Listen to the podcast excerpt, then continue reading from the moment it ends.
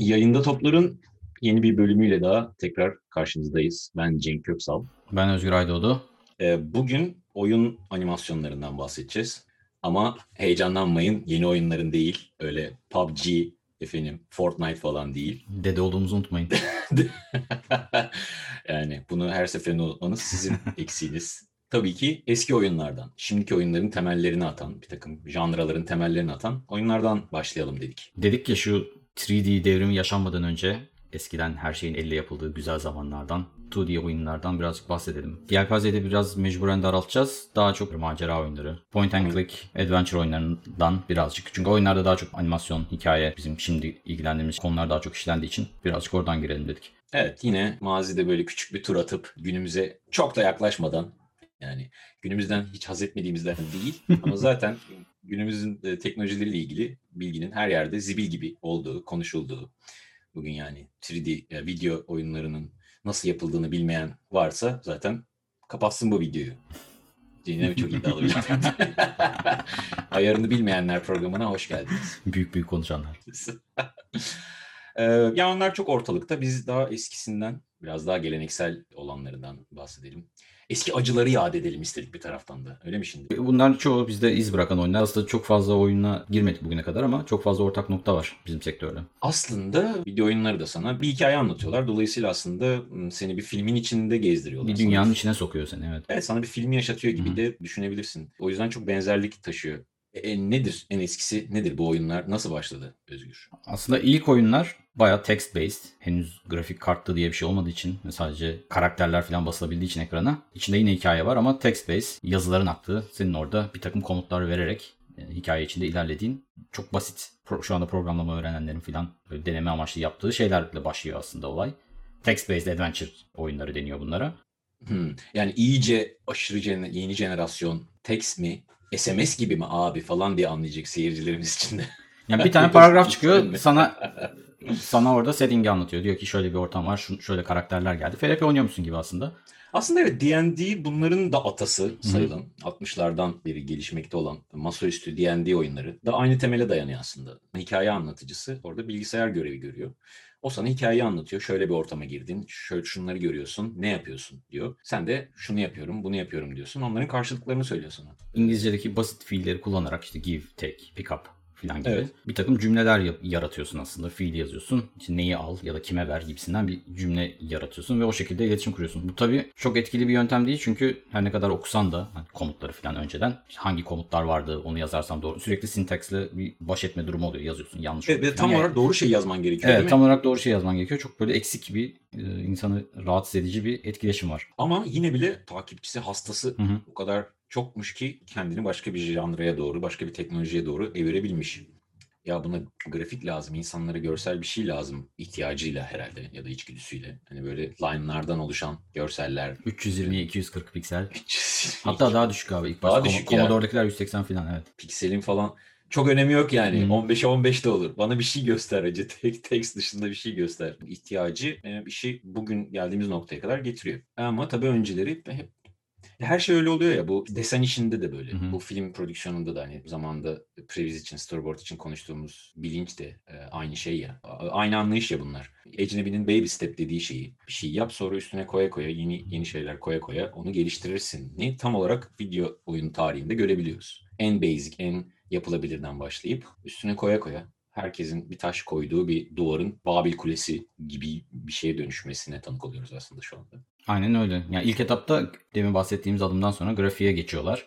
1980'de Sierra Online'ın çıkardığı Mystery House diye bir oyun. Bir grafik arayüzümüz var artık ama hala etkileşim söz konusu değil. Çok basit mimari çizimler var. İşte odanın perspektifini birazcık anlayabiliyoruz. Karakterler yürüyor içeride. Mobilyalar falan var. Yani konuşma balonu bile yok. Hala böyle kenarda yazıyor yazılar falan. Ee, hala sen tekstle komut giriyorsun. Sonrası 1984'te King's Quest diye bir oyunla hmm. karakteri bir yerden bir yere götürebildiğin e, bir versiyona eviriyorlar. Sonra birkaç oyun daha derken 1987 sanırım. Lucasfilm Games'de başını Ron Gilbert'ın çektiği bir ekip Scam diye bir sistem yaratıyor. Bütün bu sorunların üstesinden gelen çok daha etkileşimli bir arayüz oluşturmak için. Tabii mouse'un da bunda çok büyük etkisi var. SCUM denen S-C-U-M-M diye yazılan bu teknolojik gelişmenin icadı da Maniac Mansion. Aslında Maniac Mansion yapmak için yarattıkları bir sistem. Komutları artık yazmıyorsun. Komutların olduğu bir işte 3'e 3 bir grid var. Onun için işte pick up, take, give gibi bütün en temel fiillerin hepsi var. Mouse'la fiili seçip ondan sonra ekranın içindeki sahnedeki etkileşime geçebileceğin herhangi bir objeyi ya da karakteri seçip mouse'la o cümleyi kuruyorsun Hı. ve komutlar vermeye başlıyorsun. Ya temelinde bütün sahneleri, hikayenin geçtiği bütün ortamları, karakterleri yapabildiğin, karakterlerin animasyonlarının o iki boyutlu background üzerinde hareket edebildiği, komutlar verebildiğin ve bunu bir timeline'a yayabildiğin bir script e, arayüzü gibi bir şey. Ve bunu ondan sonra işte Monkey Island, e, The Dig, Indiana Jones Fate of Atlantis falan gibi bir sürü o dönem hit olmuş oyunda kullanıyorlar bu arayüzü. Evet yani yol çok çileli ilerliyor. Böyle her şeyin aşırı limitli olduğu bir dönemde. E tabii kodlama da öyle. Bilgisayar zaten yeni bir teknoloji. Oyunlar hala floppy diskle bir yerden bir yere aktarılıyor ve inanılmaz bir memory kısıtı var. O Monkey'nin başındaki ateş animasyonunu bile. Yani ateş animasyonu yapmakta bir sıkıntı yok. Ellerinde animasyon var ama onu oyunun içine koyamıyorlar çünkü çok kısıtlı yer var. Genelde o tarz bir şey koyacakları zaman oyunda o ana kadar yüklenmiş olan memory'deki şeyleri silip onu gösterip falan öyle bir sürü Ya bu arada bahsettiğimiz şey şöyle şöyle hareket eden 3 kare animated. GIF gibi bir şey zaten çok basit bir Animated şey GIF aslında. gibi bir Evet. şey yani ve piksel piksel zaten her şey. Piksel art denilen bir tekniğe doğru evriliyor. Maniac Mansion'la beraber piksellere verilen şekillerin biraz daha anlam kazandığı ama çok dandik yani şu anki görsel algımıza göre çok dandik bir anlam. Çok dandik demeyeyim de çok primitif, çok hı. çok basic bir şekilde evrilebildiği bir estetiğe doğru geçiyorlar. Böyle piksel artist, oyun e, illüstratörü, e, oyun animatörü falan gibi kavramlar da yok. Ya oyunla ilgili de hiçbir şey Evet, yok hiçbir aslında şey yok. ortamda. Tamamen bilinmeyen bir dünyaya doğru. Ve bu insanların hepsi aslında klasik sanat eğitimi almış. Klasik e, tool'ları kullanan illüstratörler aslında yani resim yapan insanlar. Tabii tabii gouache kullanan, Evet. suvaya kullanan Evet. normalde. Bunlara işte sen diyorsun ki adamlar. 320'ye 240 tane pikselin var. 16 tane rengin var ve bununla bir hikaye anlatan bir görsel oluştur gibi bir şey. Yani bir anda inanılmaz kısıtlı bir ortama sokuyorsun o insanı. Ağlıyorlar tabii adamlar. Bu ne? Ben bunun için mi okudum yıllarca? Konuşma lan yap. Acayip primitif ama harbiden. O Maniac Mansion renk paleti falan da kaç? 8 Ya VGA'da biraz rahatlıyorlar ama VGA'dan önce EGA zamanı 16 renk var. Ve renklerin de hepsi böyle cırtlak magenta, beyaz, gri, kahverengi. Onları yaymak en, evet, onlarla bir şey, onların bir açıkları bir koyuları var. 16 renkte bir şey anlatmaya çalışıyorsun. İnanılmaz kısıtlı. Zaten ilk örnekler çok hakikaten çok primitif duruyor böyle ter bütün yüzeyler tek renk falan. Ama bu işler galiba hep hmm, yani o zamanlar teknoloji müsaade etmiyordu da e, çile çekiyorlardı. Şimdi çok rahat abi. Teknoloji her şeye müsaade ediyor gibi değil yani. Bu hep teknoloji neyse onun sınırını zorlama, onunla yapılabilecek en manyakça şeyi yapma işi bir taraftan yani. Yani o zaman çile çeken tayfa şimdi çile çekmiyor mu? Şimdi başka türlü çileler çekiyorlar işte. İşlemci güçlerini daha da zorlayabildikleri için daha da bombastik görseller yapmak zorunda kalıyorlar. Onların yetişmesi derdiyle falan uğraşıyorlar. O zamanki çilelerde hardware teknolojisinin çok yolculuğun başında olmasından kaynaklanan böyle her şeyde tasarruf etmek zorunda oldukları bir, bir dönemde yaşıyorlar. Deluxe neydi o programın adı? Deluxe Paint. Amiga'da falan Amiga'da. görmüştüm ben. Evet, Amiga'da. Amiga'da var. Hatırlıyorum ben onu. Kullanmadım işte. Kul- Kaç kişi kullanırken izlemiştim hatırlıyorum. Yani ilk Photoshop'un atası Mouse'la. gibi bir şey evet. Photoshop'un atası. Ben Photoshop'un atasıyım benimle yapabilecekleriniz aşırı sınırlı. Bunlar tabii genç olmalarının da avantajı var. Bu bu tayfanın hepsi o zaman böyle 20'lerinde bir takım şirketlerde çalışmaya başlamış. Bilgisayar aslında ergenliklerinde yaygınlaşmaya başlamış. Tabii bilgisayar aslında bir fabrikaya gittiğinde karşılaştığın bir makine gibi onlar için. Yani günlük hayatta kullanabildiğin bir şey olmadığı için o dönem internet Evet hiçbir bir şey yerde de Evet. yoksa tür sanıyorum 80'lerde yani işte bazı bankalarda, bazı işte firmalarda, Bilgi işlem devlet evet. daireleri, bilgi Evet. işlem tarafı, devlet dairelerinde falan vardır herhalde. Ee, bir de bunlar da var işte. ya gerçi şey e, Amiga'ydı ondan önce Commodore 64 falan e, video oyunu kullanıcısına da yaygınlaşmış durumda aslında bilgisayar. Evet ama daha çok ya hala game konsol olarak görüyor insanlar onu. Çok onunla oturup bir gündelik işlerini halletme amacıyla kullanmıyor kimse bilgisayarları. Çok az Evet. yani. İşte meraklı gençler işte kod yazmaya çalışıyor falan filan bir şeyler yapmaya çalışıyor. Deluxe Paint'i falan kullanmaya çalışıyor ama onun dışında şimdiki kadar hayatın içinde değil. SCUM denen şeyin açılımı da zaten Script Creation Utility for Maniac Mansion aslında. Tabii Janrının adı da bayağı oyundan geliyor. Hı hı. Maniac Mansion oyunundan geliyor. Ben oynamadım gerçi. Sen bunları Ben Commodore'da oynamıştım. Maniac Mansion. Evet. En en düşük kaliteli haliyle. Commodore. Amiga'ya göre bayağı zayıftı. Nasıl bir tecrübeydi? Aynen işte başta konuştuğumuz gibi. Ama bayağı o şeyi veriyordu. Korku dolu, malikanenin içinde girip işte o şey, macerayı hissediyordun. Bu 16 renk kısıtlamasını da karakterleri bir şekilde yapıyorlar. Hem e, daha düşük hem işte uzaktan sana o karakterin etkisini verecek. Animasyonla falan sabit kalmadıkları için falan bir hoş bir etki veriyor. Ama backgroundlarda çok sorun yaşıyorlar. Çünkü 16 renkte gerçekten hiçbir şey yapamıyor adam. Evet. En sonunda dithering tekniğini buluyor. Nedir dithering? 16 rengi öyle bir yoğunlukta kullanıyor ki pikseller arasında aslında degrade dediğimiz, gradient dediğimiz şeyi manuel bir şekilde yapıyor ve renk arasında yani 16 renkten aslında atıyorum 200 renk elde ediyor gibi bir şey. Yani renkler arasındaki tonları elde ediyor. Evet renkleri birbirine sert geçişler şeklinde değil de noktalı noktalı Hı. geçişler sağlayarak ara, ara renkler oluşturabiliyor. Baskı tekniği falan da böyledir ya. Hani Evet. yeşil dediğin şey sarı ve e, mavi noktaların üst üste gelmesiyle oluşur. Aynı mantığı Önce yeşiller çok ağırlıktayken yavaş yavaş sarılar ağırlıklı haline gelmeye başlar ve o degradeyi sen yumuşak bir şekilde, beynin onu yumuşak bir şekilde algılar. Ama manyakça bir iş tabii bu bir taraftan. Ya her pikselin boyandığı bir teknolojiden bahsediyoruz. Yani böyle gradient tool var. Oradan oraya degrade ve- veriyorsun. Şuradan şuraya degrade ver. Ditter'ını da sen hallet falan gibi bir şey değil. Bayağı tek tek boyandığı, elle bütün o noktaların, o geçişlerin noktalar gitgide azalıyor, küçülüyor. Sarı noktalar bitti, mavi noktaları tekrar gir falan hı. gibi bir dönemde yapıyorlar bunları manyaklar. Onun da şey hikayesi ilginçti. Mark Ferrari bu tekniği yaratan kişi olduğu için dünyada bir anda bunu en iyi yapan kişi ve aran, en çok aranan kişi oluyor. Bütün oyun firmaları bunu çağırmaya başlıyor filan. Ama daha sonra 90'ların sonlarına doğru artık kullanabilir renk sayısı artıp bu degrade efekti çok kolay Teknoloji yapılabilmeye başlayınca bir anda adam işsiz kalıyor ve hiçbir şey yapamaya başlıyor falan. Çok ilgimi çekti o da. Şeye benziyor bu Disney zamanı 3D devrimi yaşanmadan önce aşırı iyi 2D animatörlerin o değişime ayak uyduramaması. Bazılarının hiç zaten o dünyaya girmemesi. Girenlerin de direkt 3D animasyonla başlayan kişiler kadar iyi animasyon yapamaması gibi bir durum var ya. klasik ekollerden gelip bu modern yeni teknolojileri kabul etmeyen bir jenerasyon var gerçekten. Hı. Benim de tanık olduğum bir jenerasyon var. Ee, reddediyor yani adam. istemiyor. Kendince e, haklı şeyleri de var, sebepleri de var. Bunun gerçek sanat olmadığını düşünüyor. E, makine, makinalaşmanın içindeki o ruhu aldığını düşünüyor sanat Hı hı. o sanat estetiğinin. İnsan elinden çıkmamasından tut da araları makinenin tamamlaması, Hı hı. bir takım şeyleri e, makineye yaptırmanın. E, yani yarın bir gün robotlar ayaklandığında ne kadar sinirlenecekleri konu varsa temellerini atan abiler bunlar. Yani ben tam tersini düşünüyorum. Aslında işin her ne iş yapıyorsan yap, her adımında şeyi düşünmek lazım. Özellikle şimdi artık yapay zeka devrimi de yaklaşıyor ya. İşin o kısmı yani sadece o anda yaptığın o teknik şey yani bir bilgisayar tarafından ya da bir yapay zeka tarafından da yapılabilir mi? Eğer öyleyse aslında o çok teknik bir şey olarak kalıyor. Yani o onu bilmek tabii ki güzel bir şey ama ona güvenmemek lazım. O bir anda 2 sene sonra 3 sene sonra herkesin yapabildiği ya da hiçbir şey katmayacak ya çok standart hatta böyle hiçbir bir hali bile gelebilir. Oo buradan sen ne katıyorsun insan olarak? Senin katkın ne? Ye mi geliyoruz? O, o, o işler oralar tehlikeli, tehlikeli, sular. Yo başlı başına bir konu da yani en basitinden bu örnek yani şeyi o ara tabii öngöremiyorsun yani teknoloji çok yeni nereye gittiğini öngöremiyorsun ama o Dieter tekniği çok böyle günü kurtaran bir şey gibi.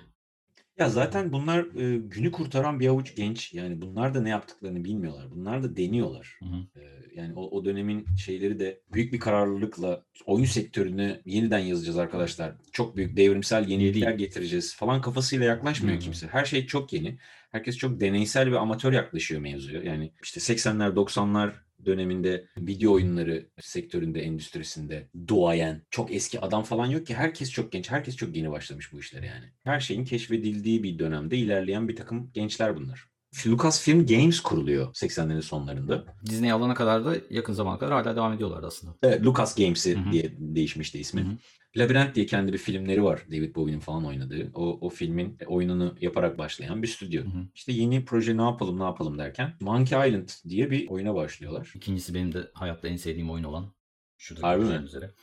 Oo, o statikoculuğa gel. Arkaya sevdiğim oyunun şeyini asarım. ben koyayım da saygı duruşunda bulunayım. Ben de o kadar yoktu. Ben 90'ların sonundan gelebildim anca. Ama Lucasfilm tayfası Skywalker Ranch'te onlara bir yer ayarlamışlar evin içinde. Böyle bir 6-7 kişi bütün oyunları orada oturup yapmışlar ve hiçbir zaten Lucasfilm aşırı zengin o ara. Sürekli ses kayıtları orada yapılıyor. Bütün filmlerin işte özel efektleri ILM yapıyor filan. Tabii tabii Lucas e, Yıldız Savaşlarından falan malı götürmüş. Aynen. Sonsuz parası var. Alın size şu para şu kadar paranız var batırmadan ne yapıyorsanız kârdır gibi bir şey bir ortamlar Evet, orada. adam şey demiş tek beklentisi o. O da vizyoner bir adam şimdi yani George Lucas ne kadar e, seversin sevmezsin e, vizyonerliği tartışılmaz. Yani o, o- o- oraya da girmiş yani adam. Bir Evet. ekip ayırmış buna ve batırmayın yeter demiş yani. Zarar etmeyin yeter. Başka Hı. bir şey istemiyorum sizden. Bakalım neler çıkacak demiş. ve bunları çiftliğine koymuş. Alın size çiftlik. Al at orada. Yemekler burada. Göl var. Evok Gölü. Evok Gölü burada. Evok Gölü. Girersiniz. Ve bütün ekip şimdi YouTube'da çok güzel bir Monkey Island'ın çıkışının 30. yılı e, şerefine hazırlanmış bir belgesel var. E, orada da hepsinin birbirinden bağımsız bahsettiği şey o özgürlük ortamının ne kadar işin kalitesine yansıdığı ve böyle ne kadar gazla yeni bir şeyleri deneyip yeni bir şeyler yaptıklarını anlattıkları yer vardı. O çok hoşuma gitti mesela. Yani herif şey diyor. Bir, bir baş, ben daha sonra başka işlerde çalıştığımda anladım Hı. oradaki özgürlüğümüzün ne kadar geniş olduğunu. Diğer stüdyolarda bulamayacağım bir rahatlık vardı. Ne yaptınız falan diye enselerinde boza pişiren bir prodüktör falan yok. Deadline Arada bir gelip yok. Deadline baskısı yok. E, full özgürlük var. Arada bir böyle çıkıp öğlen yemeğinden sonra Skywalker Ranch'in etrafında turlamalar Hmm. falan. George Lucas'ın gizli kendine ait yerlerini keşfetmelere kadar varan. Ve takılmışlar yani adamlar Evet. böyle. Ya düşünürsen tabii ki günümüzden öyle 6-7 kişi ne kadar yetenekli olursa olsun çok büyük bir şey yapamayabilir. Ama trilyon dolar kazanan bu şirketler için aslında çok küçük bir risk. Evet. Doğru kişileri bulursan çok güzel kült bir şey. Hepsi anlatıyor bir de zaten 90'larımız anti global dünyamızda. Oyunun ne kadar kült olduğunu bile 10 yıl sonra falan anlıyorlar ya. Oraya korktum zaten. Evet abi satışlardan falan haberleri yok yani bu adamlar. Oyunu bitiriyorsun. Raflara gelmesi zaten birkaç ayı buluyor diyor adam. Ve yani başka ülkelerde satıldı. Geri dönüşler, geri bildirimler, ne kadar satıldı, ne kadar sevildiğini falan böyle birkaç sene sonra Evet. öğrenebiliyorsun yani. E, adam başkası söyleyince böyle birkaç sene sonra girdiği iş yerinde başkası Hı. söyleyince farkına varıyor. Aa ünlüymüşüm lan. Farkında değil adam yani. Tek tük birkaç oyun dergisi var. Yapabildiğimiz en iyi şey, en önemli şey oyunun kapak illüstrasyonu diyor adam. Oyunun kapak illüstrasyonu ne kadar iyiyse o kadar ilgi çekiyor. Çünkü çocuklar gidip raflardan kapağını beğendikleri Evet. oyunu satın alıyorlar. Aynen öyle. Orada vurdun vurdun çocuğu. Tabii o zamana kadar scam janrasında olmayan birçok yenilik de getiriyorlar. E, Her şeyi zorluyorlar. Evet. Sınırları çok zorluyorlar hakikaten. Yine benim için en çok ilham aldığım şeylerden biri oldu bu hikayede. Yani inanılmaz ki 16 renkle böyle bir oyun yani yapılamaz bu demiyor adam ki tamamen geleneksel bir sanatçıyken. Bütün sınırları zorlayarak bir şey çıkartıyorlar ortaya. Aslında hiçbir şeyin senin kısıtlamaması gerektiğine dair bir ders mesela bu. 80'ler ve 70'lere çok öykündüğümüzden Değil. ah ah o günler. 70'ler gibisi olmuyor. Ben de görmedim oğlum zaten 70'leri. Biz de 80 doğumlu adamlarız yani. Ah ah şimdi çok bozdum İrim. O zamanlar görecektin falan değil. Her şey aynı. Ee, içinden çıkarılabilecek bütün dersler her dönemde geçerli olan Doğru, şeyler. yani. zamandan bağımsız doğru. Zamandan bağımsız bir, bir özveri koyuyorlar ortaya. Sadece Monkey Island'ı yapan tayfa değil yani. Hepsinin her dönemin böyle challenge'ları var. Biz, bizim de yaşadıklarımız kendi zamanımıza ait challenge'lar yani. Peki bu adventure oyunlarının bu kadar hoş bir tat bırakmasını neye bağlıyorsun sen? Özellikle o 90 işte 95 2000'e kadar olan dönemde. Aslında bir hikaye anlatıcılığı ya. Yani bütün Değil mi? Evet. insanlık tarihi boyunca sanat dediğimiz şeyde bizi ne çektiyse bununda da o var aslında. Hikaye var. İçinde merakımızı uyandıran, kendimizi içine katabileceğimiz bir hikaye var işin ucunda. Ya ben tekniğin de önemli olduğunu düşünüyorum bir taraftan. O bunlar e, old school pixel art dediğimiz bir teknikle yapılıyorlar. Piksellerin tek tek çizildiği ve sprite'ların üstüne animasyon konulduğu sprite dediğimiz bir vektör. Buradan buraya gidiyor. Giderken oynayacak olan animasyonu yapıyorsun. Durduğundaki durumu, pozunu çiziyorsun. Bir şey konuşurken ki hallerini çiziyorsun. Bunlar kodlarla bu sekanslar sıraya diziliyor. İlerleyen oyunlarda biraz daha anlık özel animasyonlar giriyorlar. Detaylandırıyorlar aslında sadece aynı De- sistemi. evet yine yine detaylandırıyorlar. Evet. Yine bebek adımlarından daha koşar adım bir atlete doğru götürüyoruz. Yani teknolojiyle olan mücadelesi büyük bir challenge. Aslında bunların hepsi belki de yani o şu ya da bu diyemeyeceğim Evet. bir taraftan düşünüyorum. Bunların hepsinin birleşimi bu bu gençlerin bu işe kendilerini verme şekilleri, özverilerinin sonucu bence bu kült olmasının sebebi yani. Bilmiyorum sen ne diyorsun?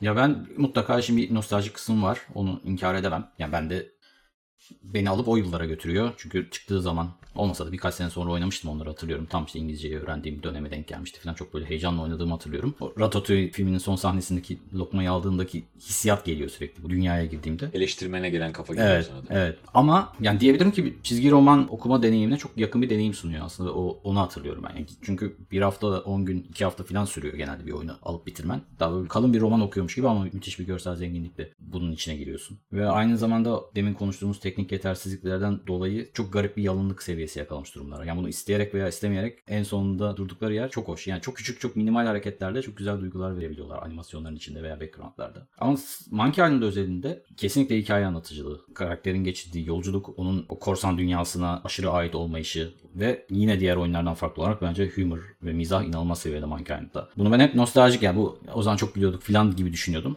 Birkaç senede bir tekrar tekrar açıp oynamaya çalışıyorum onu. Şimdi Rüzgar'la oynuyoruz hatta. Hı hı. İnanılmaz seviyede mizah. Yani çok herkese tavsiye ediyorum zaten mutlaka bakın. Evet benim de gördüğüm en, en komik oyun diyebilirim ya. Evet, evet çok kaliteli bir ekip. Hatta o Ron Gilbert başındaki adam yakın zamanda Thimblewood Park diye bir oyun çıkarttılar. Yakın zamanda deyince öldü diyeceksin sandım öyle. Ödüm koptu. Ne? O da mı öldü? 2020 yeter artık. Biraz bu, biraz bu adamların geyik seviyesiyle ilgili fikir vermek açısından Ron Gilbert ve ekip galiba Mark Ferrari bir de diğer yapımcılardan biri de aynı ekip Thimblewood Park diye bir oyun çıkarttılar. Kickstarter'dan finanse ettiler hatta. Bu 3 sene önce falan oldu bitti. Oyun da çıktı. Oyun bayağı güzel. Yani bir mankenlik değil tabii ki ama Hı hı. yine aynı mizah seviyesi. Aynı aynı Scam motor gibi ama biraz daha çok işte layer var. Biraz daha kaliteli Hı hı. grafikleri falan. Kickstarter'da sayfalarında rewardlar olur ya. işte 50 dolar Hı. verirsen işte oyunun içinde bilmem ne olur. Hı hı 100 hı. dolar verirsen şu olur filan. 25 dolarlık reward'da benim de katıldığım şey vardı. Oyunun dijital kopyası artı eğer çocukken Monkey Island'ı korsan oynadıysan seni vicdan azabından azat ediyor. Abi çok iyi bir dokunuş gerçekten. Böyle çok küçük çok hoş dokunuşları var. İnanılmaz geyik bir herif. Rahatlamadın mı ama? Acayip rahatladım. Hemen ona bastım. Hatta daha fazla vermiştim. buydu istediğim buydu. Bir yükümden daha kurtuldum. Ha! şey hikayesi de komik. 2013 galiba zihninde bu oyunu planlamaya başlıyor. Bir tane production blog açıyor. Oyunla ilgili yaptığı bütün eskizleri, bütün kağıda karaladığı şeyleri falan bu production blogda paylaşıyor. Hatta oraya gelen mesajlardan o da anlıyor Monkey Island'ın ne kadar çok sevildiğini ve kült olduğunu. Heriflerin bayağı haberi yok yani. Ne, Çok enteresan Ne ya. yaptıklarından. Yazık ya. Filmcilikte falan böyle olmuyor. Filmin kült olduğunu hemen anlıyorsun. Değil mi? O da onu diyor zaten. Bugün Steam'e koyuyorsun. Yarın zaten her yerde millet yorum yapıyor. Anlıyorsun falan diyor. Evet. O zaman 6 ay bekliyorduk geri dönüş alabilmek için. Milletten böyle fanlardan mektup gelsin de okuyalım ne düşünüyorlar falan diyor. Production blogunda bir gün oyunun görsellerini paylaşıyor. Bir tane bir tuvaletin olduğu bir sahne var. Böyle çok pis bir tuvalet var. Onun görselini paylaşıyor. Bir anda Twitter'da altına yüzlerce yorum geliyor. Çünkü tuvalet kağıdını ters takmış görselde. Millet Hmm. böyle bayağı bir olay çıkıyor. Tuvalet kağıdı nasıl ters olur? Öbür türlü olması lazım. Şöyle olması lazım. Böyle olması lazım filan. Adam da inadına hayır öyle olacak. Siz böyle dedikçe ben onu daha çok öyle tutmak istiyorum falan filan gibi yorumlar yapıyor. en son trollüyorum dedi. En son oyun çıktığında ayarlar bölümünde toilet paper over diye bir seçenek var. Ona tik atarsan böyle kağıdı düz duruyor. Tik kaldırırsan ters duruyor. Alın gerizekalılar. Bunu mu istediniz ha? Evet çok komik bir abimiz. Başka komik abilerle bir araya gelmiş. George Lucas bunlara şurada yatarsınız, şurada yersiniz, şurada da oyunu yaparsınız dediği bir ortam sağlamış. Coşmuşlar. Yeni, inovatif, deneyen gençlik. Aslında belki de kendini böyle sektör kalıplarıyla sınırlamayan gençlik belki de. Öyle diyebiliriz. Hı hı. Anladın mı? Şimdi dünyamız globalize oldu. Çok teknolojimiz çok ilerledi. Harika bir noktaya doğru gidiyoruz. Heyo ama yani gerçekten heyo mu acaba? Hani Hı bunun hiç şeyi yok mu? Kendimizi koyduğumuz kalıplar, hı. kendimizi sınırlama şeklimiz. Her şeyin artık olma şeklinin çok belli olması. Evet, deneyselliğin azalması ya da işte bu proje gibi alın şu kadar size para zaman deneyin ne yaparsanız kârdır gibi hiç kimsenin öyle bir riske girmemesi. Kimsenin kimseye bu şekilde güvenmek istemesi. Herkesin vurmak istemesi falan. Bu işte çok para varmış. Bana güzel bir şey yapın. Da çoksa. Yani bu çok satsın kafası tabii ki vardı. Tabii ki herkesin ticari kaygısı vardı. Ama adam bunu yani zarar etmeyin yeter kadar minimalize edebilmişse bence bunun da etkisi vardır. Yani burada bütün bu Genius ekibin dehasının, özverisinin yanında bu George Lucas'ın yaklaşımının da payı vardır yani. George Lucas abimizi de burada ezdirmem yani kimseye. Abi ya şu anda çoğu oyun şimdi demeyeyim de ya ondan sonra çoğu oyun artık yani bir dünya seni bir dünyaya sokmak üzerine değil seni bir aksiyona ya da bir şeye bağımlı hale getirmek üzerine. Bütün oyunun Evet. prensipleri, bütün oyunun tasarımı onun üzerine kuruluyor. Oyun içinde bir şeyler satın al. Yani çok dediğin gibi çok anlık bir geri dönüş. Çok böyle kısa vadeli bir şeyi tatmin ediyor beyninde. Kısa vadeli sana hemen dopamin salgılatıp böyle uzun bir yolculuk, uzun bir hikayenin içine girmek yerine böyle anlık hazlar peşinde koşuyor oyunlar. Şu şeyi de hatırlıyorum. 2000'ler gibi bitti aslında bu furya. Artık bütün grafik kartları 3D'yi desteklemeye başlayınca bir anda bütün oyunlar 3D'ye geçti ya. Belki 2015'lere kadar bir 10 yıl 15 yıl kayıp bir dönem yaşandı bence. Çok kötü göründü oyunların hepsi. çok kötü göründü. Kimse de arkadaşlar bu Evet. çok kötü neden bunu yapıyoruz demedi. Herkes çok iyiymiş gibi pompaladı. bence yeni yeni şimdi işte Last of Us'lar, Uncharted'lar falan yeni yeni artık hem 3D iyi bir seviyeye geldi hem de bir sinemasal bir şey, bir hikayenin içine giriyoruz gibi. Yeni yeni bence geliyor. Arada çok ciddi bir zaman kaybedildi. Sırf 3D'den Ya ama işte o da dolayı. tam zaman kaybı gibi. Ya işte o üstüne yeni tuğla koyma aşamalarından biri. Onlar şimdi beğenmiyorsun ama şimdi şeyi hatırlıyorum yani 90'ların sonunda Half-Life çıktığında. Şimdi dönüp baktığımda gerçekten modeller yani böyle Hı hı. turşu gibi herkesin suratı, poligon yoğunluğu falan ama Turşu. yani, yani yine şeyin içinde olman Ve seni o hikayenin aksiyonun içinde tutabilmesi hatırlıyorum. Gordon Freeman'dım yani o oyunu oynarken. Allah'ım. Evet.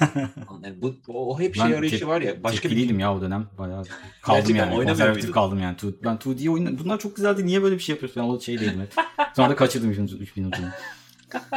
Ama şu anda mesela diyoruz ya Netflix'teki filmler hepsi birbirinin aynısı. Dizilerin hepsi birbirinin aynısı. Fragmanlar her şey birbirinin aynısı. Bir, bir sıkıntı geliyor ya bazen tüketecek Hmm. içerik Hmm. bulamama konusunda. Bir işte hep konuştuğumuz kısa filmler. Bir de bu eski oyunlar benim kaçış noktam oluyor. Dönüp dönüp. Ya klasiklerin çoğunu üzerinden geçtim defalarca ama ne mesela Doom'u hiç oynamadım.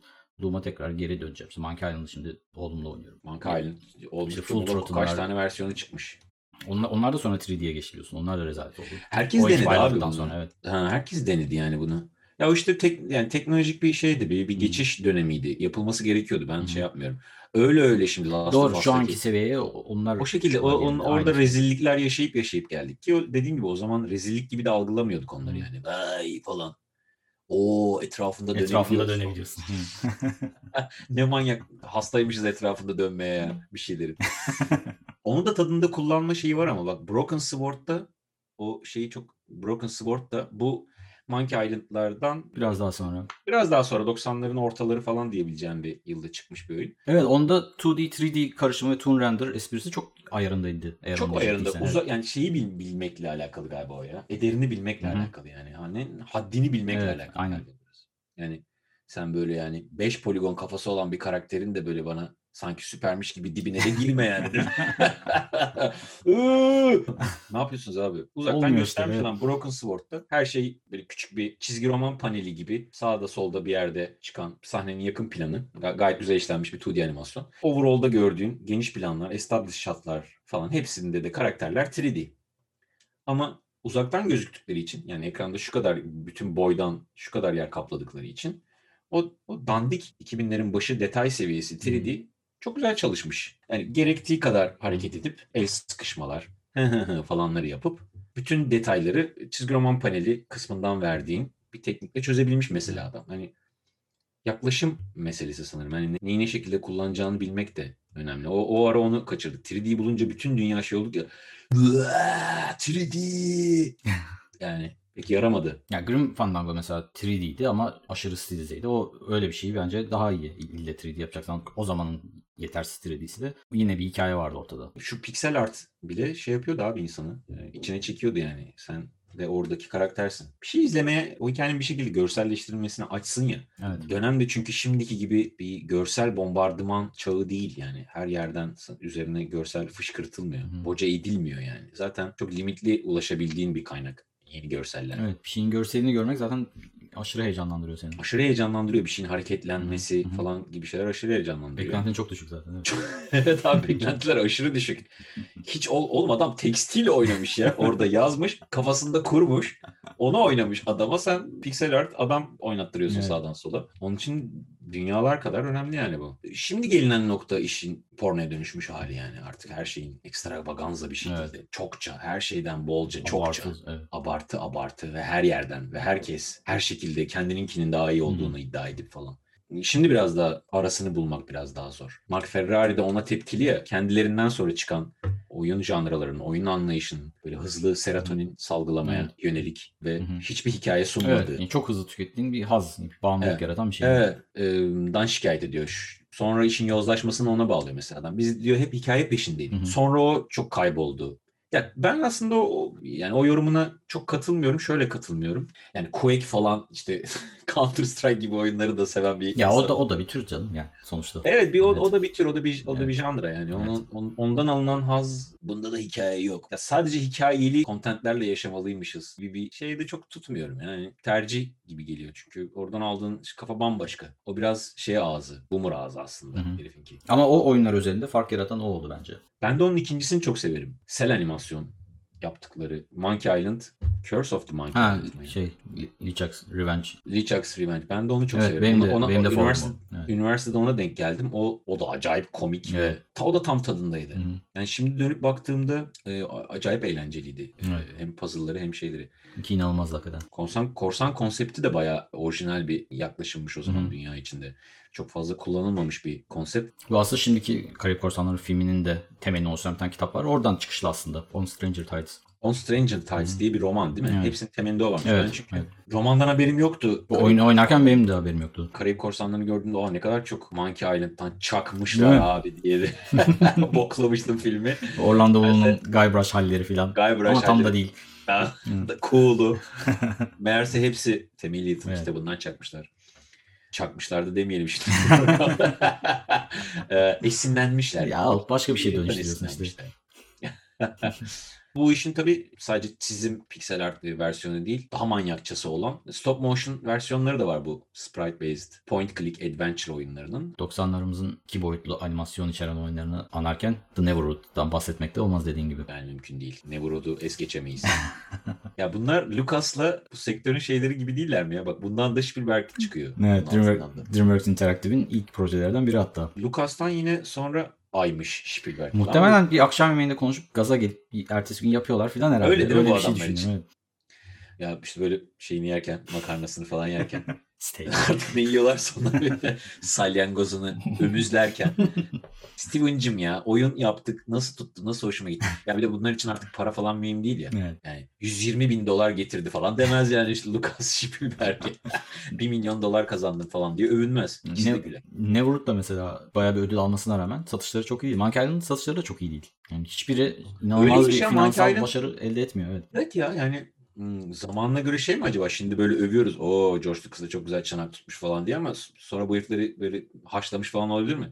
Ne biçim oyun yapmışsınız da hiç satmadı falan diye. Şimdi kült diye övüyoruz ama gerçeklerden bizim de haberimiz yok Biraz da yani. satsaydı iyiydi.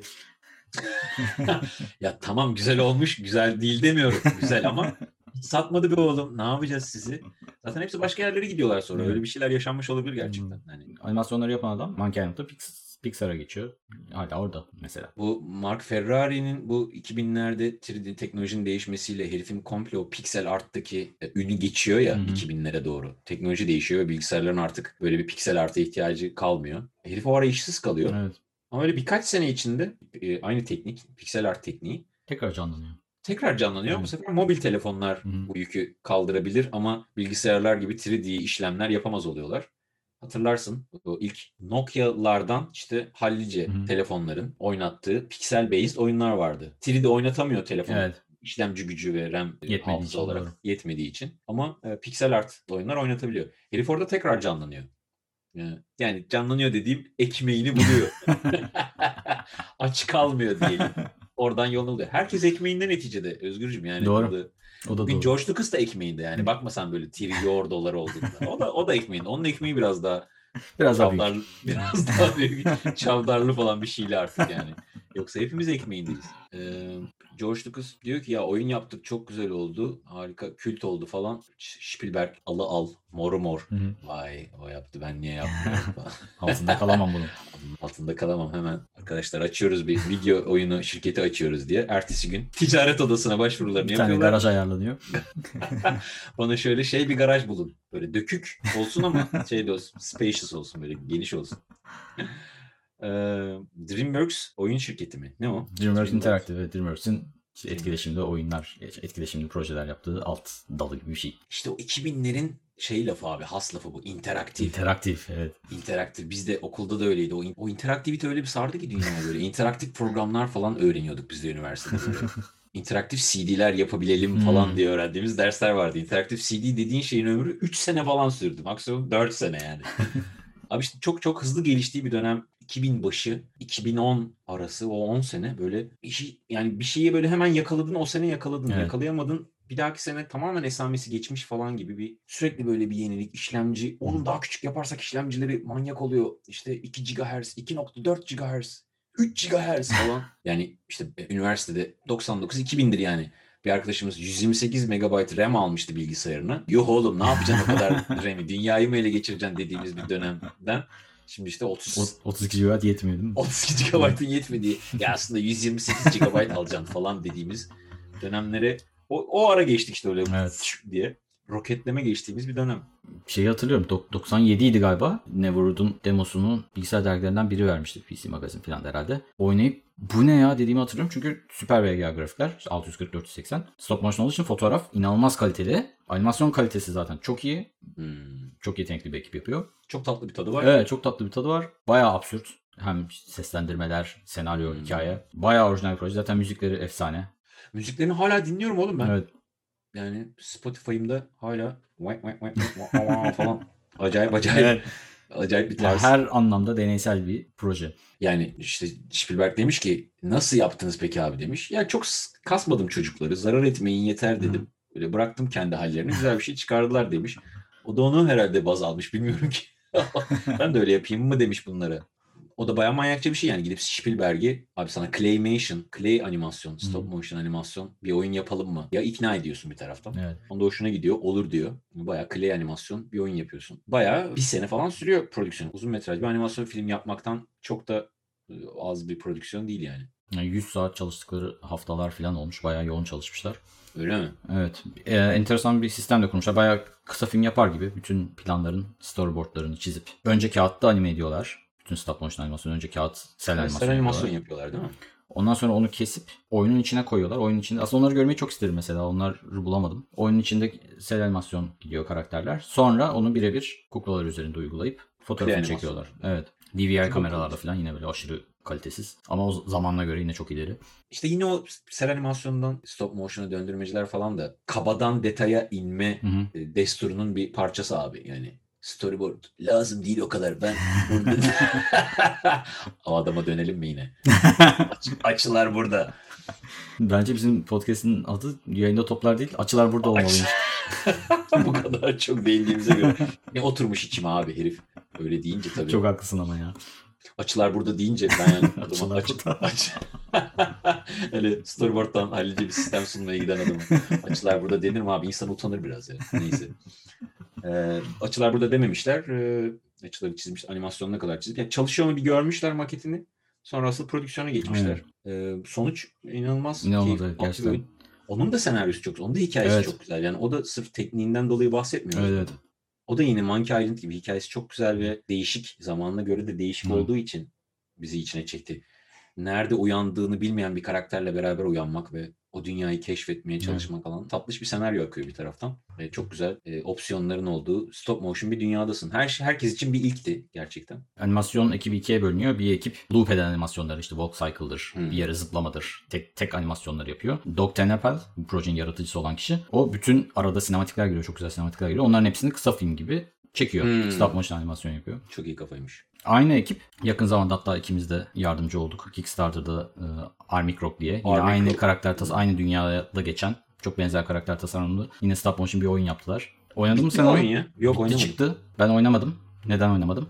Neden oynamadın? Çünkü bu Doug Tenapel dediğimiz adam Neverwood'un yap- yapımcısı, Yaratıcısı. yaratıcısı. Benim de çok beğenerek takip ettiğim, uzun yıllar böyle sketchbooklarını falan eBay'den bulmaya çalıştığım abimizin homofobik, transfobik, ırkçı açıklamaları internette her yerde. ne diyorsun? Hadi canım. İnanılmaz ya. Biz adama oyun yapsın diye para gönderdik. Herif Black Lives Matter gösterilerinde arabayla dalıyormuş falan milletin üstüne versen. Millete ok çekiyormuş değil mi abi? Geceleri meşaleyle köyü topluyormuş. Ne diyorsun ya adam faşist, homofobik ve İnanılmaz, böyle evet, ırkçı- evet. Yani ırkçı şey- bir şey mi çıktı? Ya çok zaten şey yani çok ultra konservatif birisi zaten ama internetin de gelişiyle artık sürekli işte podcastlere konuk oluyor. Kendi internet sitesinde bir şeyler yazıyor falan. Ee, Nasıl bir pislik olduğu ortaya çık. Evet. Nasıl herif olduğu ortaya çıkıyor yavaş Evet yavaş. şimdi hatta Earthworm Jim diye yine bu aynı kişinin yaptığı eski oyunlardan biri. Onun yeni versiyonu gelecek. Yine o çalışacak. İnternette bayağı bir olay oldu. Dikkat edin homofobik çıkabilir. homofobik adam silüeti. Nasıl olursa olur. Tiksinen adam silüeti. Buradan da aslında çok önemli bir felsefi soruya geliyoruz. Bir sanatçının karakterini işlerinden ayrı tutabilir miyiz? İşlerinden ayrı düşünebilir miyiz bir sanatçının özel hayatında yaptıklarını, politik duruşunu veya varsa işlediği suçları? Yani Özgürcüm, yani biliyorum hep bir linçimiz olsun istedin. Ama sana bir itirafta bulunmak zorundayım. Doktorların söylediğine göre benim bir linçim olamazmış. e iyi tamam o zaman. ne söylersem insanlar geyiğe vurup şaka yaptığımı düşünüp linçe kalkmazlarmış. O bir yüzden türlü ciddiye alamıyorlar ya. o yüzden istersen ben bu programı terk edeyim. Sen böyle boy boy linçlerin olabileceği bir ortak bul kendine. Ben seni hak etmediğimi düşünüyorum sana da haksızlık ediyormuşum gibi geliyor. Lütfen beni bırak. Ben sana bir linç veremem. Ya neyse ne linçse linç.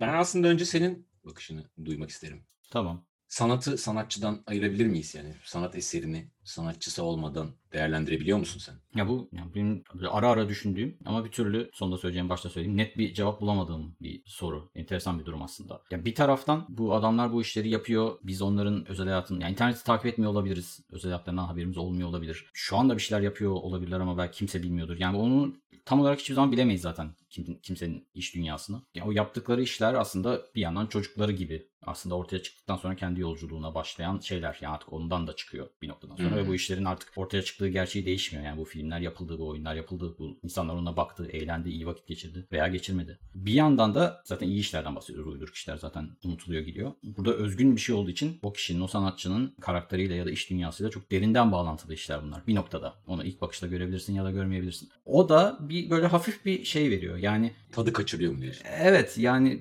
tabii ki bir de her şeyin seviyesi var. Yani bu en azından bu deminki adamın örneğinde Trump'a oy veren 70 milyon tane insan var. Onların düşündüklerinden çok da farklı şeyler söylemiyor aslında bu Hı. adam. Bir bakıma politik bile değerlendirilebilir bir sürü kişi tarafından bu söylenenler. Evet. Yani sonuçta adam öldürmedi ya da birisini istismar etmedi. Yani o çizgiyi nerede çekeceğiz o da önemli. Hatırlıyorsun Evet, bu evet. olaylar ilk çıktığında Tarantino Polanski'ye destek çıkmıştı. Hı hı. Sonra özür diledi seneler sonra. Yani ne yapalım şimdi Tarantino'yu da mı çöpe atalım? Ya şey sen Abdülhamit'i savunduğun noktasına da gelmemesi lazım oldu. o yüzden o, falan diye. ya o çizgiyi nerede çekeceğin çok karmaşık bir nokta. O yüzden emin değilim. Ama mesela bu olay özelinde Seni soğuttun mu mesela? Evet mesela bu oyunu indirdim ve oynamadım. Oynamayacağım da. Hatta işte o adamın dediğim gibi şeylerini koleksiyonuma eklemek istiyordum. Sketchbooklarını falan. Hepsini sildim. Yani içimden gelmiyor. Özellikle böyle bir aktivist bir damarla değil bir şekilde içimden gelmiyor. Beni itiyor. Aynı şekilde birkaç Remove yönetmenin- from the basket yaptın onu. Evet yani birkaç yönetmenin filmini de izleyemiyorum aynı şekilde. Yani o konu yap, yokmuş mi? gibi evet o konu yokmuş gibi yapamıyorum. Hmm. Benim de şeyim o. Yani böyle bir, bir karar vermiş değilim bu konuyla ilgili. Şöyle olmalı abi falan. Hı hı. Bir ara ara gelip giden kafalar var. Genelde senin kadar tutulmuyorum ben. Yani biraz daha rahatım diyebilirim. Hı hı. Bir kişinin işini değerlendirmek, işine yaklaşım konusunda. Ee, abi bu Michael Jackson'da başlıyor zaten yani anladın mı? Hepimiz yani zaman zaman değişen çocuklarla el ele ülkeden ülkeye turdan tura çıktığını izleyip bütün dünyaca alkışlayıp adamın şarkılarıyla eğlenip e, sonra öyle miymiş falan yaptık yani geri zekalı gibi. Ne bekliyordun? Tabii ki öyleydi yani. Ke- Kendi ailesi dahil bütün e, dünyaca görmeze mi yattık? Çok hani innocent times. O zaman kimse böyle düşünmedi. Herkes çok e, saftı. 80'lerde herkes geri zekalıydı. 2000'lerde biraz akıllandık falan gibi bir şey mi? Siyah beyaz 1-0 falan gibi Hı hı. bir çıkarımı olabilecek şeyler değil gibi Değil. geliyor. Ama biraz okuma yaptım sen bu ben şimdi ilk defa duyuyormuş gibi. Aa öyle mi miymiş falan dedim ama bunlar hep yalan. Bunlar yayın hileleri. Yayında toplaması için yapıyoruz Değil mi? yani. Meslek sırlarımızı açık. Biz bunları önceden konuşuyoruz yani. O kadar da değil. Ben bu olayı yeni duymuyorum bu biraz böyle 20. yüzyılda yaklaşıldığında kafa kurcalamaya başlayan bir şey. Biraz daha sanırım globalizasyonla alakalı harbiden. Son yüzyılda ciddi ciddi sorgulamaya başladığımız bir şeye dönüşmüş bu. Önce edebiyat alanında çıkmış. Amerikalı yazar T.S. Eliot'un falan yorumları var bu konuyla ilgili. Başka filozoflar, sanat eleştirmenleri, özellikle edebiyat eleştirmenleri falan konuya yeni bakış açıları getirmiş. Hı hı. Sanat eseri e, bunların case'inde edebiyat eseri, şiir. e, Sanatçısından tamamen sıyrılıp değerlendirilmesi gereken bir şeydir. E, Yazarıyla bir alakası yok. ne oluyor be? E, Savaş çıktı galiba. Burada lockdown'u kutluyorlar da. Hmm, süper. Biliyorlar. Hey, içeri kapandık. içeri. Eser e, sanatçısından tamamen sıyrılıp değerlendirilmesi gereken bir şeydir. Kafasında başlamış bir tartışma e, aslında bu. Eserin kendi bir kişiliğinin, kendi yansıttığı bir değerin olduğu, sadece ona bakılması gerektiğini düşünen bir akım hı. ortaya çıkıyor. New kritisizm, bu yeni yeni Eleştirellik. eleştirellik, eleştiricilik Hı. falan neyse artık adı. O biraz daha dallanıyor budaklanıyor. Postmodernizmde şeye kadar geliyor artık. The author is dead. Bunun yazarını. Bağımsız O art- bir şey tamamen. O artık bu Evet. evet. onun yazarı, onu yaratan kişi öldü. Onu, onu, onu öyle kabul Evet. etmek kadar varıyor. Yani bu bize zamanında öğretilen yazar burada ne anlatmak istedi sorusu var ya onun tam Hı hı. tersi aslında. Evet. E, Postmodernistler hatta diyor ki ya- yazarının hiçbir önemi yoktur. Çünkü aslında o yani okuyucunun kafasında yarattığı Hı şeydir. Şeydir, evet. Şey. Hatta her Doğru da aslında her doğru da. okuduğunda başka Evet. bir anlam kattığı Hı bir hı. şey. Dolayısıyla burada sanatçının, yaratanın bu denklemde hiçbir yeri yoktur. Hı hı. Okuyucu ona bir şeyler atfeder ve o okuyucu onun ne olduğu ile ilgili varsayımlarda bulunur. Ve bu zamana göre bile değişir yani gibi bir kafa ama o da çok şey gelmiyor bana. Yani Yani şey zaten garip e, o kişi o kişide rahatsız olduğumuz şey her neyse onunla ilgili hiçbir şey yok diyelim varsayalım o, o sanat eserinde. O aslında zaten haksızlık biraz hakikaten. Dediğin gibi yani tamamen bağımsız düşünebilirsin o noktada. düşünebilirsin ama işte Ama- siyah bu kadar siyah beyaz Evet yani bu orada yatıyor. Var mı peki acaba var mı mesela senin dediğin işte ben hep çok derin bir noktada adama- sonuçta zaten bu olaya sebep olan kişi o adam olmasaydı bu iş de olmayacaktı ortada. Bir kere zaten her şeyin başı o adam ya da o kişi. O yüzden bir e, ve o işi özgün yapan şey de o adamla kurduğu derin bağ işin. Her ne kadar sonradan adam geri o kişi geriye çekilse de gibi düşünüyorum bir yandan da. Ama dediğim gibi yani bu işten işe değişir, kişiden kişiye değişir. Net tek bir cevap olacak bir şey değil gibi geliyor. O yüzden kendi adıma ne hissediyorsam onu yapıyorum gibi bir şey şu anda. Ya bu durumda içimden gelmiyor yapmıyorum. Ya şey gibi bakılıyor aslında yani onu onu sen kafanda yaratıyorsun yani esere bir takım değerler atfeden sensin. O yüzden sanatçının burada esamesi okunmamalı deniyor. Yani yine kişisel bir şey dediğin gibi. Yani o kişinin yaptığı şeylerden haberin de olmayabilir bu arada. Takip etmiyor da olabilirsin. Evet bu, bu, bu biraz bana zaten yüzyılımız yani zamanımızın yüzyılımız da değil 10 yılımızın 20 yılımızın dertlerindenmiş gibi. Hı hı. Hı, anladım. Bu aş- evet. aşırı globalizasyon, aşırı her şeyden haberdar olmamız, herkesin her şeyden haberdar olduğunu zannetmesi da bunu tetikliyor aslında ya. Başka bir anlayışla diyor ki hani bu ayrıca sanatçıya çok fazla şey atfetmek olur. The author God yapmış hı. olursun diyor yani. E, onunla beraber değerlendirdiğinde işi o, o, o esere nasıl bakacağını dikte eden bir, bir meta yaratmış oluyorsun hı. bir tarafta.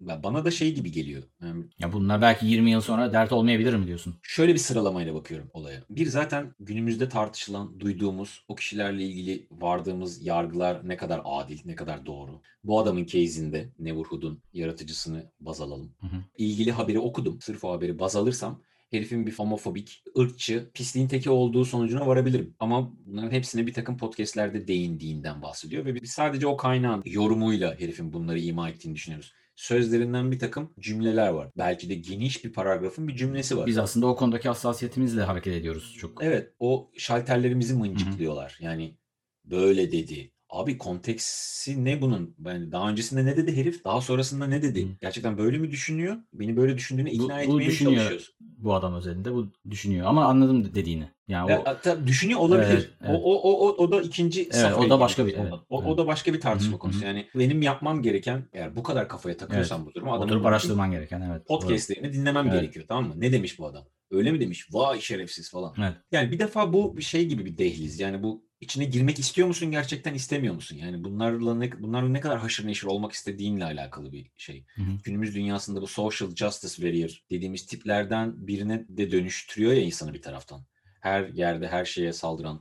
Artık böyle bir takım metalar oluştu ya. Ya bizde işte linç kültür dediğimiz buradakilerin Linç işte kültürü. cancel culture dediği bir, bir hatadan dolayı o adamı tüm geçmişiyle o kişiyi tüm geçmişiyle yok saymak, yok etmek. her şey her şeyiyle yok yaptığı Artık bir de bu bir evet. hatadan dolayı değil. Suçlanması dahi yetiyor buna. Hı hı. Yani Ha, evet anladım dediğini. Evet, suçluluğunun doğru. kanıtı falan artık bir önemi kalmadı. Yani. izi kalsın gibi diyorsun. Çamurat izi kalsın. Netflix'te Criminals diye bir seri var. Bir bölümü gerçekten bununla alakalı. Ee, spoiler da vereyim ya bana ne izlemezseniz. Aa ben onu izleyecektim. Keşke şey yapmasaydım. Kapatın o zaman burada. Bu dakikaya kadar dinleyen olduysa da spoiler'ı yesin artık zaten. Oğlum bu dakikaya kadar dinlenir mi ya şöyle bir şey? Neyse. Ee, bir bölümünde bir, ka- bir kadına zorla isteği dışında tacizde bulunduğu iddiasıyla karakola alınan bir adamın aslında burada kızın bir takım planlarının ve oyunlarının kurbanı olduğu anlaşıldıktan sonrası çok daha acı. Herif diyor ki yani şu an benim hayatımı mahvettiniz. Bu leke iş yaşamım, aile yaşamım, kız arkadaşım her şeyimi etkiledi. Bununla ilgili ne yapacaksınız yani? Bu, bununla ilgili bir geri dönüşünüz var mı? Kimsenin umurunda değil yani. Hı hı. Bütün kadın hareketi bunun üzerine dönüyor gibi bir, bir iddiam yok. Ama artık öyle metalar oluştu ya dünyamızda. En ufak bir argüman getirdiğinde tamamen öyle sayılıyorsun. Artık onlardan biri, say- o pisliklerden biri sayılıyorsun artık. Yani laf dahi edemiyorsun. Tartışmaya dahi açamıyorsun ya. Öyle bir noktaya geldi bu linç kültürü ve biz haklıyız sen bu özgürlükçü değerlere nasıl karşı çıkarsın? Ya anladım dediğin şey. Hiçbir şey e, yapamıyorsun yani. Bir tartışmada biri Hitler kelimesini kullanınca otomatikman haklı oluyor ya. Onun gibi bir şey diyorsun aslında. Hiçbir şekilde ne dersen Ya da Hitler'e referans veren Evet. tıpkı bu adam gibi Hitler'e referans veren birinin otomatikman ırkçı ve Hı. antisemitist Evet. ve şey sayılması gibi bir dünyada yaşıyoruz. Yani şey kısmına katılabilirim. Hani genelde zaten o haberi okuduğun ya da o bilgiye ulaştığın kaynak zaten kendi bir dünya görüşü oluyor. Evet. Mutlaka bir adım daha sonrasını araştırıp ne bileyim bu olayda ben öyle yaptım. Oturdum dinledim birkaç tane podcast'ini. Hı, Zaten önceden de, önceden de biraz şüpheleniyorum beğeniyordum zaten. Yani benim için çok net şu anda. Okey güzel. Mesela bu, bu, bu iyi bir adım. En azından o yani fact check yapmak lazım birkaç kaynaktan. Kesinlikle. Dediğin gibi o kesin yani. Kesinlikle. Yoksa başka bir şey oluyor adam özür diliyor. Hala silinemiyor artık. Evet, ya bir şey o siciline yazalım bittin artık. Ama artık ya 2020 yılındayız. Artık yani nefret söylemi de yapıyorsan bu paylaşılmalı ve duyurulmalı bence. Fact check yaparak çok iyi bir yere getirmişsin olayı. İkinci aşamaya Yani geçebiliriz. kendi kendi düşünceni, kendi sonucuna ulaşman lazım. Orada yazanın bir adım ötesine geçmen lazım o kesin. Yani çalıştığım prodüksiyonlardan birinde arkada dönen bir muhabbet şeydi. Yine bu Me Too movement es- esnasında suçlanan ünlülerden biri hatırlamıyorum şimdi ismini. İngiliz hatun. Bilmem kim avukatlığını yapacakmış. Geri zekalı onun avukatlığı mı yapılır falan gibi bir muhabbet döndürüyordu. Orada daha da yaşlıca bir Hmm. 60'larında 70'lerinde bir kompozitör abi dönüp e, niye buna şaşırıyorsun? Herkesin savunulmaya hakkı vardır. Bu kadar da abartmayına getirdi hı. adam olayı. Çünkü artık anladın mı? O, o rage Evet. o öfke artık böyle insanların gözünü karartır bir noktaya geliyor. Biraz farklı düşünceleri de dinlememiz gerekiyor artık hayatta abi. Böyle o yankı çemberimizin etrafın e, dışına bir çıkmamız gerekiyor. Senin case'inde iyi olmuş bu. Mesela araştırmışsın ve velev ki öyle dediğimiz noktaya gelmişsin. Adam öyle çıkmış senin için. Bu yaptığı işe senin bakışını ne kadar etkilemeli kısmına geliyoruz şimdi de Evet. mesela. Ya bu örnekte evet beni soğuttu itti. Bir de şöyle bir bakış açısı var. En basite indirgeyip olayı. Nasıl ki ben, işte ben o şekilde düşünen insanlarla özel hayatımda görüşmek istemiyorum. Dediğin Hı. gibi o insana para kazandırmak istemiyorum deyip onun yaptığı eserleri tüketmemek, işte sattığı şeyleri almamak her neyse gibi bir işte kişisel pasif bir direnç koyuyorsun ortaya. Daha bir adım öteye götürüp işte bunu paylaşıp senin gibi bu konuda hassas olan diğer insanların da bundan haberdar olmasını sağlayabilirsin. Veya hiçbir şey yapmayabilirsin. her şey dönüp dolaşıp kişisel tercihlere dönüyor ya. İşte senin gibi bunu ne kadar umursadığın, bu bununla ne kadar yaşayabildiğin. Ben olaya biraz da insan neticede noktasından bakıyorum biraz da. Çünkü şey de biraz haksızca geliyor. Sanatçılardan da aşırı ulvi ve moral sahibi, ahlak sahibi, erdem sahibi insanlar olmalarını beklemek.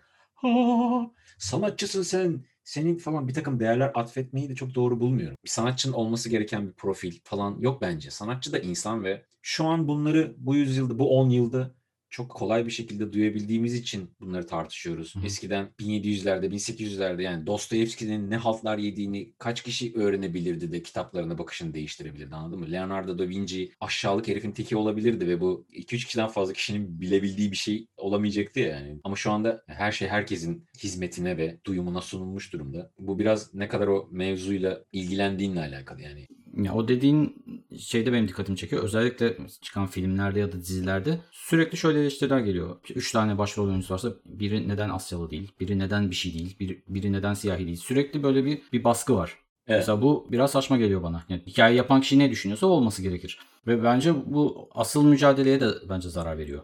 Gerçek Evet, mücadele, yani- gerçek probleme de zarar veriyor Bo- bence. Bokunu çıkartma e, eğilimimizin bir sonucu gibi oluyor yani bu.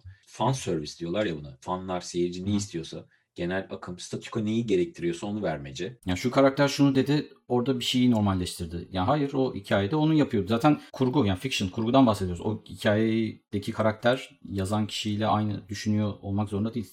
Bir hikayede birisi zaten bir şeyleri normalden farklı yapacak ki olması gerekenden farklı yapacak ki ortaya bir hikaye çıksın ya da bir, bir konflikt çıksın. Ya öyle böyle düşünürsek zaten hiç, hiç- ne bir film yapabiliriz ne bir hikaye hiçbir şey yapamayız zaten. En sonunda herkesin eli kolu bağlanacak. Her şeye bir şey diye diye. Hala çok kişisel olduğunu düşünüyorum mevzun. Yani sen bu, bu insanlarla ilgili yeni öğrendiğin bu şeyin eserlerine ne kadar yansıdığını düşündüğünle alakalı bence.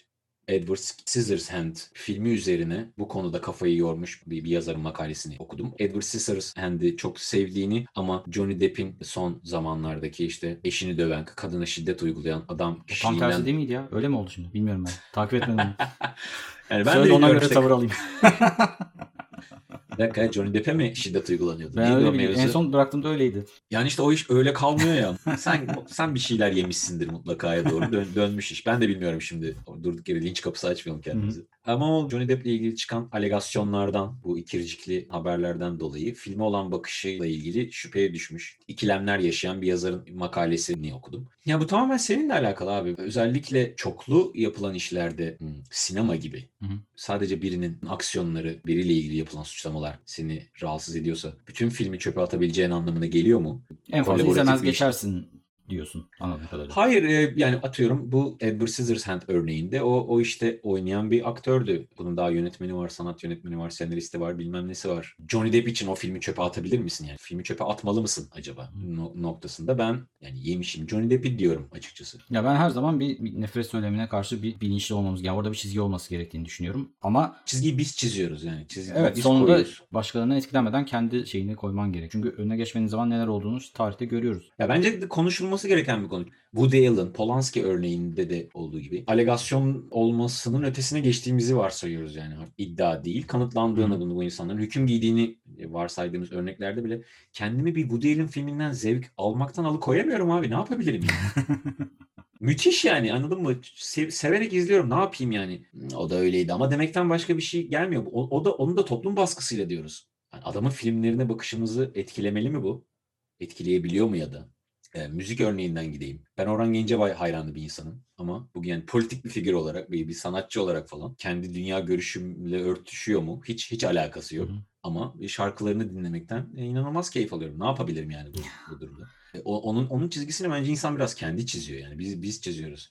Ve emin ol şu artık bu işler şey ya yani haber, sansasyon falan ya bir bir- birçok değer artık yozlaştı ve onu hep diyorum şeyini kaybetti O- ya. Kendin yeterli araştırma yapıp kendin bir sonuca ulaşman lazım. Tam da abi bir süre sonra bu baş edilmez bir noktaya gelecek. Emin ol bir süre sonra herkesle ilgili bir alegasyon ve iddia çıkacak ama herkesle ilgili yani. Çünkü bunlar insan abi. Bunlar yani bir yerde mutlaka bir pislik yapmış olacaklar yani. Bir, bir, bir şeylere bulaşmış olacaklar. İnsanız yani hepimiz. Hangimiz o kadar masumuz? Hiçbir şey mi bulamazlar benim? Özellikle sinema konusunda çok daha karışık değil mi? Oğlum bu konu Tabii canım yani, Weinstein. yani- yani yani kim ne kadar tabii tabii bu o- böyleyse ben ne yapabilirim abi? Ya Yani? olaya kim ne kadar dahil olduğu dediğin gibi yüzlerce başka insan çalışıyor. Yani her şeyi çöpe mi atacağız? Kişisel olarak karar vermen gereken bir şey. Ben biraz daha e, yeni eleştirel ve postmodernist arkadaşların yolundan gitme taraftarıyım. Şüphesiz sanatçıyı sanatından, eserinden komple sıyıramıyorsundur. E, Ama o, o, o çizginin biraz daha dengeli kurulmasını, bu, bu insanların sözde aksiyonları, duyduğumuz kadarıyla aksiyonları yüzünden eserlerin kendisine haksızlık yapıldığını düşünüyorum çoğu durumda. Ben onu yapmamaya çalışıyorum. Ben ayrı tutmaya çalışıyorum. Sanatçının da insan olduğunu ve her şeyi yapmaya muktedir olduğunu bildiğim için sanatçılara da eskiden yapıyordum gerçekten. Şimdi burada bunu söylemesi ne kadar doğru bilmiyorum ama Sylvain Chomet. Bir, burada bir prodüksiyonda çalışırken e, bir animatör arkadaşla muhabbet ediyorduk. Sylvain Chomet'in Onun da mı şey çıktı? Sil Yo yani e, Triples of Belleville, Belleville 300'leri ve işte İllüzyonist'in İllüzyonist. çok sevdiğim yönetmeni Doğayan abinin aslında tam bir göt oğlanı, tam bir şerefsiz olduğunu, e, insanları sömürmek, insanların fikirlerini ve emeklerini çalmak ve bir daha onlardan hiç bahsetmemek, her şeyi kendi üzerine yormak gibi halleri, alışkanlıkları olduğunu anlatan bir animatör arkadaşla muhabbet Hmm. etmiştim mesela. Şey dedi, kahramanlarınla tanışmayacaksın. Evet, kahramanların, kahramanlarla tanışmayacaksın. Evet. kahramanlarınla tanışmamalısın. Gözünde büyüttüklerinle evet. İlk o zaman duymuştum o lafı. Vay dedim evet doğruymuş. Şey oldum. Gerçekten etkilendim. Ben böyle moralim bozuldu. Hadi ya o adamı ben çok daha şey zannederdim falan. Hani ne zannediyorsan adamla ilgili hiçbir şey bilmiyorsun Evet, anladın mı? Adamı tanımıyorsun. Hı. Filmini izlemişsin. Onun da idealindeki dünya bambaşka. Uygulayabildiği dünya bambaşka olabilir yani. Yani Tabii tabii ya o şerhi düşüyorum zaten. Yani ne vurdu ben yıllarca oynadım. İnanılmaz keyif aldım. O, o anlar yok olmuyor. Yani o anlar duruyor benim zihnimde. Olamıyor abi. Bugün Olamıyor evet. Be- Belleville 300'leri çıksa yine böyle illüzyonist gerçekten Ha bundan sonrası için ama biraz etkileyebilir. Ama yeni yapacağı bir Evet. filmi çıkarsa o sömürdüğü animatörleri hepsi aklıma gelir ve bedduacı olurum. Bilemiyorum abi yine olamayabilirim ya. Ben biraz ben biraz ahlak yoksunu bir insan mıyım ya? Nereye Sen bayağı abi pislik abi? çıktın ya. Ben iğrenç bir insan Senin çıktım nelerin ya, çıkacak bakalım. Abi umurumda değil falan deyip izliyorum ya mill- milletin işlerini. Aa, kendime inanamıyorum. Şu an bir aydınlanma yaşıyorum. Bir dakika arkadaşlar bu program benim için bir dönüm noktası olabilir mi? Aa, gerçekten yani, ne biçim ayırmışım oğlum kafamda. Ama demek ki insanlara olan umudumu yıllar önce yitirmişim falan. Onu evet oradan bağlayabiliriz. Ya oradan şey yapabiliriz ya. İnsan mı abi her şeyi yapar falan. Hangimiz neler, kim biz neler, neler, yapmıyoruz ki.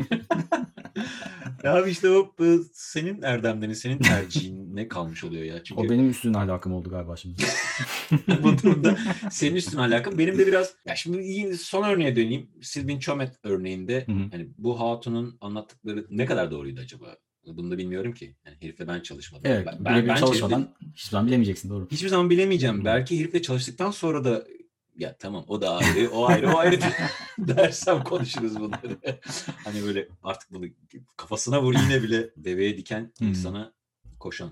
desteklenmemesi konusu o işin sınırıyla alakalı bence. Yani ne yaptığı iddia ediliyor ve sen ne kadar iknasın bu durumuyla. Artık bu, bu tipi desteklememeliyim falan noktasına gelebilir insan gayet onu onu da anlıyorum. Farklı konularda geldiğim tecrübeler yaşadım çünkü hayatta yani. Hı. Daha fazla bu insanları hayatımdan Ya kazanç, gerçek hayatta kazanç sağlamam- Bir- sağlamamalıyım. Birisinin bir şeyi seni rahatsız ediyor ve ilişkini kesiyorsun. Yani onun gibi bir şey Evet. aslında. Evet. Ee, yine sonuçsuz bir tartışma, tartışma sonuçsuz bir e, bir saatin sonunda konuşup konuşup hiçbir yere vardırmadığımız bir, bir saatlik bir e, bir yere evirdin yani muhabbeti. Başka Normal ama şey ya bu ya çok fazla parametre var. Ya seni rahatsız eden şey başkasını etmeyebilir. Çok küçük bir arıza olabilir. Çok kötü bir şey olabilir. O yüzden çok fazla parametre var. Net, net bir cevabı yok yani normal bence. Ama işte beyin, beyin fırtınası yapıyoruz. Evet evet. Bir de yani şey- evet şeytanın avukatlığını da yapmak gerekiyor. İşin uçlarını Evet, evet zaten ya her konuda onu yapmak gerekiyor zaten. Bence daha sağlıklı düşünebilmek için. e, o uçları kaçırdıkça çünkü abi artık bazı şeyler tartışılamaz oldu. Evet evet yani iki taraf No- no iki way. tarafta da o azgın bir nehir akıyor ya hemen ona Evet abi. katılmamak lazım. Ona katılıyorum. Evet, hemen Hiçbir konuda. katılmamak lazım. Arada griler var. Evet. Onları bir düşünmek. Karşı tarafı bir dinlemek Evet. lazım. Kesinlikle hayır. Böyle şeyler silinmeli dünya üzerinden falan. Öyle bir şey değil abi. Bu insan Evet evet. Yani linç- linç sakin kültürü- sakin tartışmayı öğrendiğimizde bir yere vardırabileceğinize inanıyorum ben. Hani onu banla, bunu banla. Üniversitede bir arkadaşım vardı. Uyuz olduğu esnafı banlıyordu tamam mı? Yani esnafla bir şey yaşıyor. Kendi içinde yaşıyor. Ona bir şey demiş oluyor esnaf veya bir hareket yapmış oluyor. Kazıklamaya çalışmış oluyor. Level'ı değişiyor tamam mı? Esnafla bir şekilde bir problem yaşadığında onu banlıyor. Banlaya banlaya esnaf kalmadı oğlum etrafta. Pratik hayatını sürdürebileceği esnaf kalmadı yani etrafta. Buna dönüşebilir demeye çalışıyorum yani mevzu. Sanatçı dediğin insan da insan neticede ve e, hepsinin bir şeyi çıkacak yarın bir gün. Tacizler, bilmem neler, büyük davalardan sıkılacağız. Yarın bir gün küçük şeylere döneceğiz yani. O da e, e, kö- köpeğinin bir mamasını aksatmış görüyor musun bir gün? falan. Kedisinin su kabını doldurmayı unutmuş falan. Ne diyorsun? Ne? Bir daha onun yaptığı hiçbir işi falan. Anladın mı? Level'lar gidebiliyor yani böyle. Oralara vardırmadan. Sakin sakin. Arkadaşlar sakin ya. Sakin. Ben, ben bir tek bunu istiyorum dünyada. Biraz biraz sakin ya. Sakin oğlum. Nereye koşturuyorsunuz? Ne bu canlılık ya? Biz mi çok baydık? Ben mi çok yavaşladım hadi öyle la la sakin olun. sakin olun. Lütfen sakin olun diye. 40 yaş dinginliği geldi. Bağır bağır bir yere kadar abi. Ben bağırarak bir şey elde edemedim. Bilmiyorum sen. Bakalım biraz daha deniyorum ne olacak öyle yatarak falan bir yere vardığımı hatırlamıyorum. Yani olumlu bir yere vardığımı hatırlamıyorum. Ben, bu da böyle bir yere bağlanmayan bir konu olarak yayın tarihimizde kalsın o zaman bölüm, bölümlerimizin arasında. Biraz siz de düşünün ya. Hep biz mi düşüneceğiz? Zaten ben değil Özgür düşünüyormuş böyle şeyleri en çok. evet sen pek sallamıyor musun? o onu da izlerim. O onu da okurum. Güzel mi? Yani güzel mi ondan haber versen bana. Yok, Güzel. yok yani dediğin gibi o çi- çizgiyi nereye çektiğin önemli ama artık 2020 yılında ayrımcılık yapılmasın yani onlar artık o kapsamın o çizginin üstünde kalsın yani artık bir zahmet. Benim için en azından. Yani şeytanın avukatlığını şu anlamda da yapabil- yapabiliriz. Gerçekten içten içe herif içine de koymuştur abi. Mekki var herifin şeylerinde de. Alt, aa hiç böyle okumamıştım herifin alt metinlerini. Bak görüyor musun sen şerefsiz noktasına da varabilir olay bir- bu arada yani. Var öyle yapanlar öyle o şekilde soğuyanlar da var zaten. Şimdi Evet. görüyorum ki meğerse bunu buymuş yani Hı hı. anlattığı şey falan gibi. Yine çok kişisel anladın Tabii tabii Bunun o bir şey tamamen yok. nasıl okuduğuna bağlı. Evet. Evet nasıl okuduğuna bağlı. Yani sen beni bir yere kadar ikna edebilirsin. Abi vallahi böyle baksana bak şurada ne demiş falan. Öyle düşünüyorsan orada bile bir- soğuyorsun zaten otomatik. Ya o bile bir indirek bir anlatım. Ya bu örnekte adam açıktan konuk olduğu her yerde bu konuyu dile getiriyor. Evet. Evet. Sak, gizlisi saklısı pek Evet. olmayan bir abi bu anladığım Evet. kadarıyla. Evet. O değerlerin de yükseldiği bir şeyde yaşıyoruz ya tekrar Evet, öyle bir evet, eraya, evet. eraya böyle bir zamana dönüştü ya Aynen. maalesef. Ha, Hayırlısı be Özgür. Hadi ha? bakalım be. Her şeyin Ha? şimdi yani sanat sepet ama her şey dönüp dolaşıp hayırlısına ve ekmeğine bakıyorsa olay. Buna yapacak çok bir şey yok. Benim diyecek çok bir şeyim yok Özgür'üm. Herkes ekmeğinde yani. Benim de yok valla. Biz de ekmeğimizdeyiz. Sen de ekmeğindesin. Çoluk çocuk var bak. Abi nereye bağlamamızı istiyorsunuz ya bunları? Nereye bağlayayım yani? Aristo'ya mı bağlayayım? Ha? Yine mi Aristo? Aristo'ya mı bağlayayım? Onu mu istiyorsunuz? Bunların bir şeyi yok böyle siyah bir sıfırı yok bu işlerin. O Bu zaman işlere kafa yoracaksın. bir sonraki bölüme kadar mankeninde yapan ekibin skandalları ortaya çıkarsa onları konuşuruz artık. Onları artık bundan sonra skandal episodları yaparız arada. Yani kimden nefret etmeliyiz, kimle devam edebiliriz. Hangi filmleri izlemeliyiz, hangilerini izlememeliyiz? Hangileri izleyebiliriz? Öyle yani biz peki kutu açılışlarına ne zaman ne zaman öngörüyorsun yani? Bugün de arkadaşlar ikimiz de aynı anda kutu açıyoruz falan. Neyin kutusunu açacaksak biz de. Yani o zamanları biz böyle kutu açılışlarıyla kendimizi rezil edene kadar böyle böyle devam ediyor. Bu çizgide tutmaya çalışacağız hep sanat sepet bilmem ne. Ama Hani her şeyin ucunu açık bırakarak falan. Tabii tabii hayatta kesin yargı kesinlikle yok bizde. Yani ben bugün neden emin olabilirsin abi ben yani simülasyonda mı yaşıyorum? o bile belli değil evet O yani. bile belli değil. Bana neyin tatavasını yapıyorsunuz arkadaşım siz o sanatmış da bu alegasyon mu alegasyon ne bileyim ben yani. Onların hepsine bakacağız. Zamanla bakacağız bir de Özgür acele etmeyeceksin hayatta. Doğru. Her şey olacağına varır. Bak, Önce sakin olacaksın abi. Önce sakin olacaksın. Bir böyle bir dinleyeceksin. Bir de öbürünü dinleyeceksin. Oraya bakacaksın buraya. Bir de hep ekmeğinde yani sen sen aslında önüne bakacaksın. Sen ona buna ne bakıyorsun? Sen önüne. Ben böyle gidiyorum. İstiyorsan sen çıkabilirsin aradan. Cenk'le ekmek saati. Hoş Cenk geldiniz. ekmek. Yine saatlerce geve geve gah gah gah güldüğümüz, konuştuğumuz bir yayının daha sonuna geldik. Gelecek programda başka bir ucu açık, Garip konuda. kesinlikle, kesinlikle bir yere bağlamadığımız başka bir konuda görüşmek üzere efendim o zaman. Kendinize iyi bakın. Hoşçakalın. Hoşçakalın.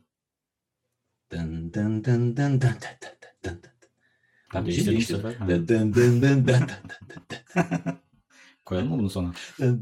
Bu daha iyiymiş sanki. Evangelist miydi bu? Dın dın dın dın. Dın dın dın dın dın.